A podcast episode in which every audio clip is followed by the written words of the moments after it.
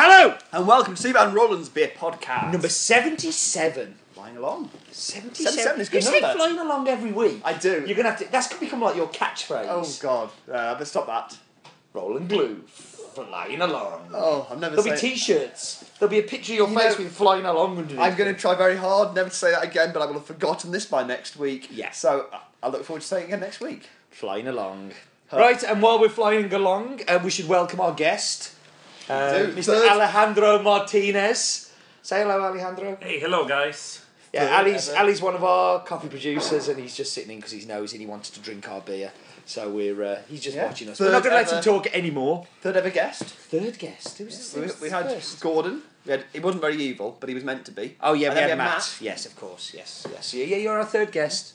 Okay. So, No, you're not allowed to talk. okay. You talked again. and again. Yes, this is how we treat our our valued coffee farmer Th- partners. This is fair trade, you see. This is this is like this is fair trade at work. We, we, where we mean to him. Now, um, so we're going to try this week's beer. Tell us a little bit about it, Roland. Where's it You from? can have a quick look at this one. This is from Runaway Brewery.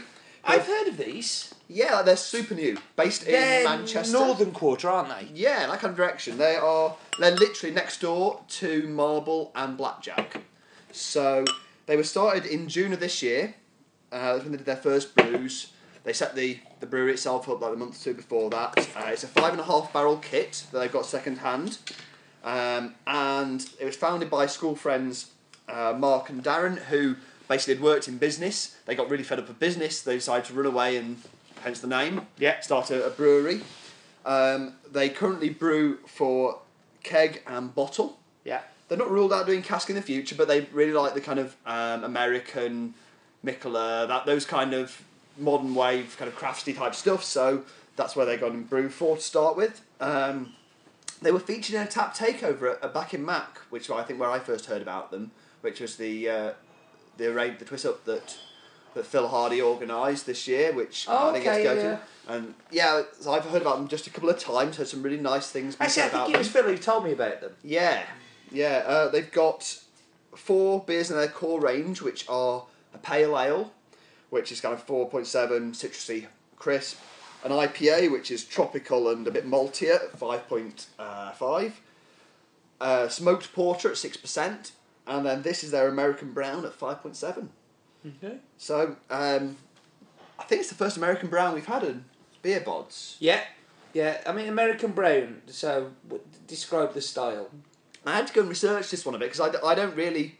I've not I, had I've, many drunk, American I've drunken them. I've We've drunken had it. them. I've Drunk- drunken them. You are drunken after them, yeah. Yeah, no, I, I, I've had them and, uh, and and enjoyed them, but I've never really known the difference between American brown ale and like a you know Yeah, an I- English I- brown ale. I guess it's a, a bit like the difference between like American pale ale and a British pale ale. American browns tend to be, they've got the kind of the malts that you get from a, a brown.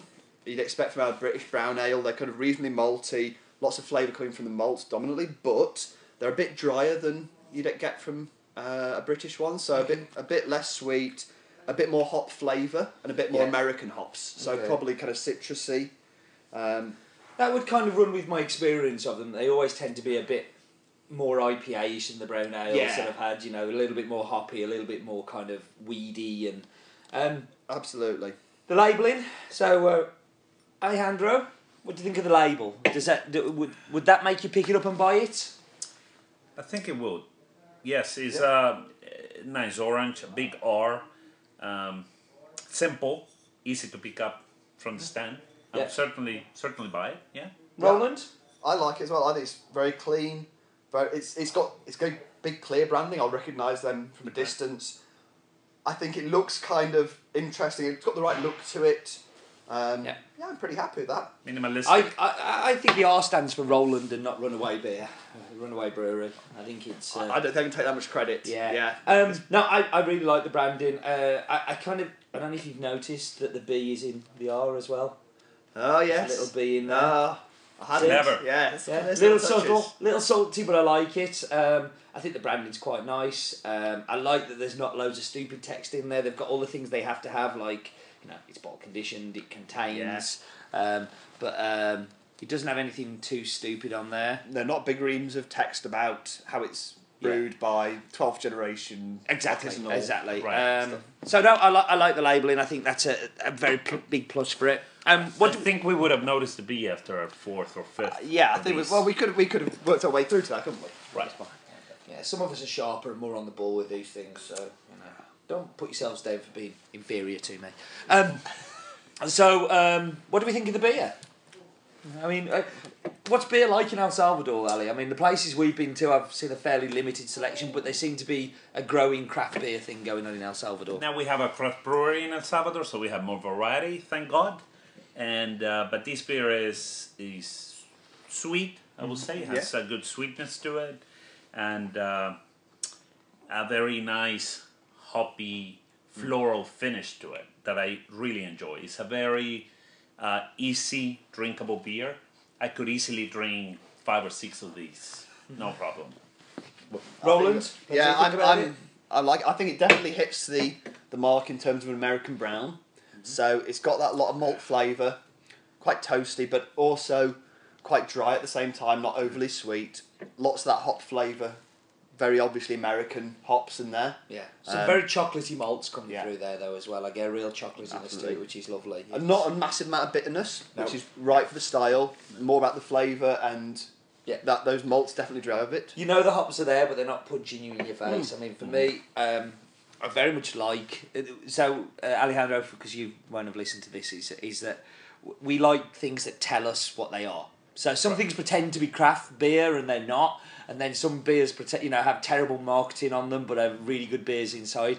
But this to me hits the mark on both on both Yeah, points. Absolutely. it tells you what it's going to be. I'm not disappointed with what I've got. Um, I think it's very well brewed for a brewery that's so young and so small. Also, that like the guys, they weren't. We've seen a lot of really experienced home brewers go into brewing, and these guys weren't. Mm-hmm. That they were they were beer drinkers. They liked their beer. They went on, spent some time at York Brewery doing a doing a course there, some training, and then they've spent some time at some of the micro breweries. But you say like for for less than six months brewing, I think that, That's really you see, good. so. I think that there's a thing with this, you know, home brewers going into brewing, and I think we've seen great occasions where Yeah. it's worked. So Weird Beard is one that for me springs to mind. Whenever I think of home brewers, I think of the Weird Beard guys, and yeah, you know, yeah there's a few their own others thing. really good ones. But I also think you can bring in your own mis pre, you know, preconceptions Yeah. of what you should do and how you should do it. And I think coming in as a beer drinker actually is better than going in as a home brewer because I, I, I don't think- no because I think you can kind of say well no you always brew that way. Whereas if Yeah. you if you are not a home brewer you may try. I've been asked in the past you know why I haven't employed people that have like home roasted Yeah, yeah. in in roasting here and I kind of like I don't want them to come with all of those preconceptions you know of Yeah. these- or why I've not employed another roaster somebody who's done it before and it's like kind of good to have a blank Fresh. sheet of paper Yeah. and start with this is what we should try we could do this we can do that and, and push the boundaries a little bit more I think there's definitely an element of that, but at the same time, I think brewing. It, one of the interesting thing about brewing is it's much more understood than roasting. Mm. The the volume of information that's out there. For I know brewers are going to be listening to this, if, if any brewers do listen to this, Mm-hmm. and saying no, there's still loads of stuff we don't know.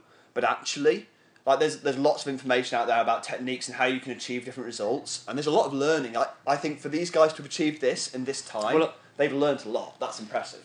you say that but I think you're looking at an industry so I, I've got a, I haven't told you about this yet and this is completely new to you Oh, okay. uh, but we've got a project coming up oh, There's Okay. something where I learned something about the brewing industry that they are really bad at, really bad at, and I, and I'll talk to you more about it when we're not doing. it's doing. exciting. But this is something that is a, a, a project that I think is very exciting, and Okay. the brewing industry they know lots about the things that they do, but it's they don't push outside the boundaries very much because That's they true, you yeah. know they're, they're in this there's a lot of accepted kind Th- of. There's a lot of accepted practice that I think can be improved in, in brewing as well. Just as in roasting, just as in you know many Yeah. many things that we do.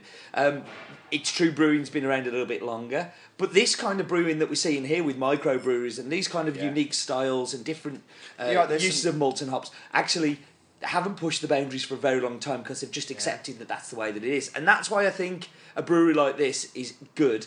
uh, When you don't have those homebrewers there, Yeah, because can they won't accept everything. They will they'll question stuff. Whereas a lot of homebrewers will read a book and go, "That's the way you've got to do it."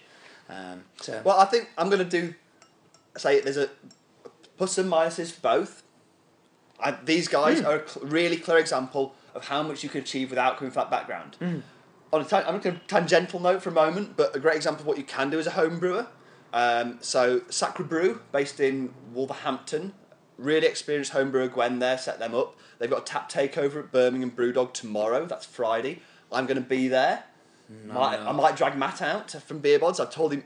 I've been told he might actually come. I'm looking forward to that if I do. So if anybody's uh, I apologise to area, Matt in advance. yeah, anyone in the area, come and say hello. Yeah, no, I can't do it unfortunately because I'm down in Bristol and I don't think I'll be back in time. But um, Yeah, it should be fun. yeah, Anyway, let, um, we should get back to Yeah, reviewing this beer. beer. So, Ali, we have a thing where we do a bottle top rating where you get give it a score out of ten. Uh, so have a think about your score while I give the bottle top to Mr. Oh. Roland Glue, who can go first. So over Uh, to you, Roland. I think this is a really good example of the style. Definitely exactly what I was hoping for when I saw this. It's really well brewed. I'm definitely going to drink more from these guys. Definitely one I will look out for again.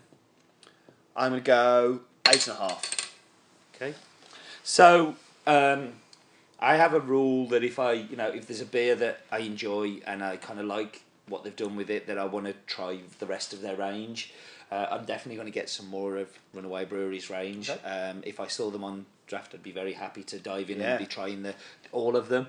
Uh, even their smoked porter. I don't like smoked beers. I, I could be interested. I think it might be subtle. I'm interested in that one. Well, it depends how it's done, I guess, and if it's, it's been done well. But um, as a beer, he told me it was going to be an American brown ale of 5.7%. It's delivered exactly what I expected Yeah. an American brown ale to be. It's very enjoyable. It's very nice. I would definitely buy it again. It's probably the best example of an American brown I've tasted. okay. So Yeah. I think that is, in itself should Yeah. give it more points. So I'm actually going to go nine. Um, I think it's a superb beer. Uh, well done, Matt. And again, Yeah, this is another this one. is Matt. another one. Uh, Matt, this is what I mean, and and Gordon as well, because Gordon argued with me about Yeah. this. He's like, these are the beers that I want them to Yeah. bring me on Beer Bods because I hadn't tasted any of their beer before, although I'd heard of them. I hadn't tasted them, and they've given me an opportunity to taste them, and now I want to try more of their I, I can say when I opened the box and saw this beer, my reaction was, "Ooh, Yeah. yeah." I was looking forward to More of guys these, please, Matt and Gordon. So yes, what do you think, Ali? You can have the final words. Um, I think I agree with, with both of you guys. Yeah. Um, I like the beer. It's the type of beer I like to drink, just because it's so easy on the palate. Yeah. It doesn't have an overpowering hop uh, taste. Is the hops I think are more floral Yeah. than than uh, they are more floral notes than bitter notes. Yeah, yeah, and, definitely. Uh, beautiful. Uh, I think it's a nine for me as well. Um, I would have. It kind of shocking to find in the UK an American brown instead of a British brown, but I guess it's the kind of thing that you just want to do something that you won't find on your market. Yeah, that's just the reason why I got into home brewing and Roland got Yeah. into home brewing is you want to try things that are not in your home market. So kudos to them. Great beer. Yeah. Loved it. I, Well I. I know I said you could have the last word, but actually I've got to comment on something before I wrap up because Ali brought it up about uh, Roland's home brewing. If anybody follows me on Untappd, Ooh, yeah. I gave Roland's home brew a four and a half, How, what was that score, Stephen? four and a half. and I begrudged every. I looked for things to take points off for, and I took half a point off because Roland had brewed it. Um, I actually tried Roland's beer as well, Yeah, and I yeah. thought it, it was a, a mild and it was uh, Yeah. excellent. And I lo- and I love it because Roland hated milds when I first Yeah, met him. introduced He us to said, milds. "I don't like milds." I think that was the first words he said when I said I like them. And then he goes and brews one of the best milds I've had in a while. So yeah, mild mannered was a, a very very limited release, but a very delicious release. very well kind done of to you. Roland Thank Glue. you. So I think all that's left for us to do Yeah. is uh, to drink up and shut up.